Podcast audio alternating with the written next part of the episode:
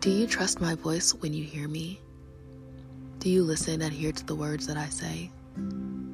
Is the word that I have given you bestowed and hidden in your heart? Why don't you trust me? Have I ever lied? Why don't you trust me when I am literally the founder and the creator of your life? You should trust me. I would never steer you wrong.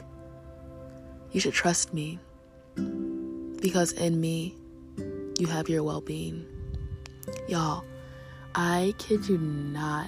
God has just been blowing my mind. I wanted to say this to you because I have been so um just I've, I've been having this feeling um for the past week or two and it's been a feeling that I can't really explain um, but what it's led me to do was to remove myself from social media for a week to really focus on everything that I have going on, my future endeavors, which I am very excited to release out to you all um, tomorrow. Um, you can get a sneak peek on my um, Instagram today, but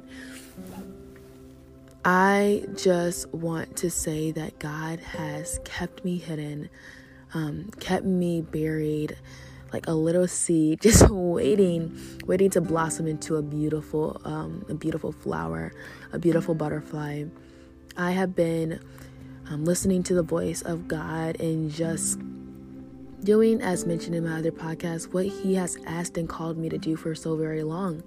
Using my voice as my platform getting outside of myself and trusting in him with full full trust and direction that he has the best mind for me. He has the best in mind for me.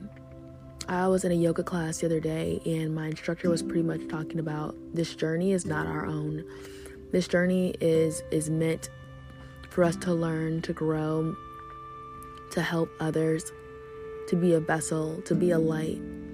When we get inside of ourselves and we forget why we are here, who placed us here, and our purpose for being here, we become so caught up in these worldly things. We, we start to possess things like social media and status and um, all of that as our idols instead of really, really centering back and honing into who our Creator is. Whether you um, are a believer of God um, or you have your own practices, no matter what, it's getting in tune to what your your your higher sources.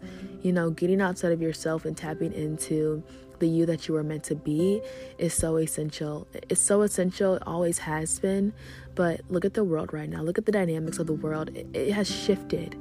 Like, you know, March of 2020 was we were on lockdown, we were quarantined, we were put in a place where we were forced to settle down. We were forced to sit down and not saying that anybody has missed out on their opportunity to you know, get things done, to start that business you student to put off, um, start that podcast, start that YouTube channel, whatever the case may be. Nobody's saying it's too late, but we were granted grace.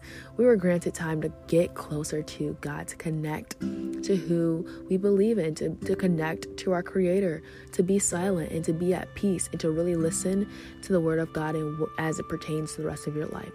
I know I sure did listen, y'all. I listened, listen, listen. I turned my hearing aids all the way up. And what he gifted with me with was something that I knew I could always do. And so I'm so very thankful in this place. Um, I want to challenge you all this week to stay hidden until it's time to come out. Stay hidden until it's time to come out. What this means is focus on those things, those gifts, those talents that you may have thought were barren, that you locked away and said you were never going to tap back into, that you may be worried about. Get uncomfortable this year, get uncomfortable this season, and I challenge you to get uncomfortable starting with this week. Do the things that you know you need to do. Stay down until it's time for you to come up.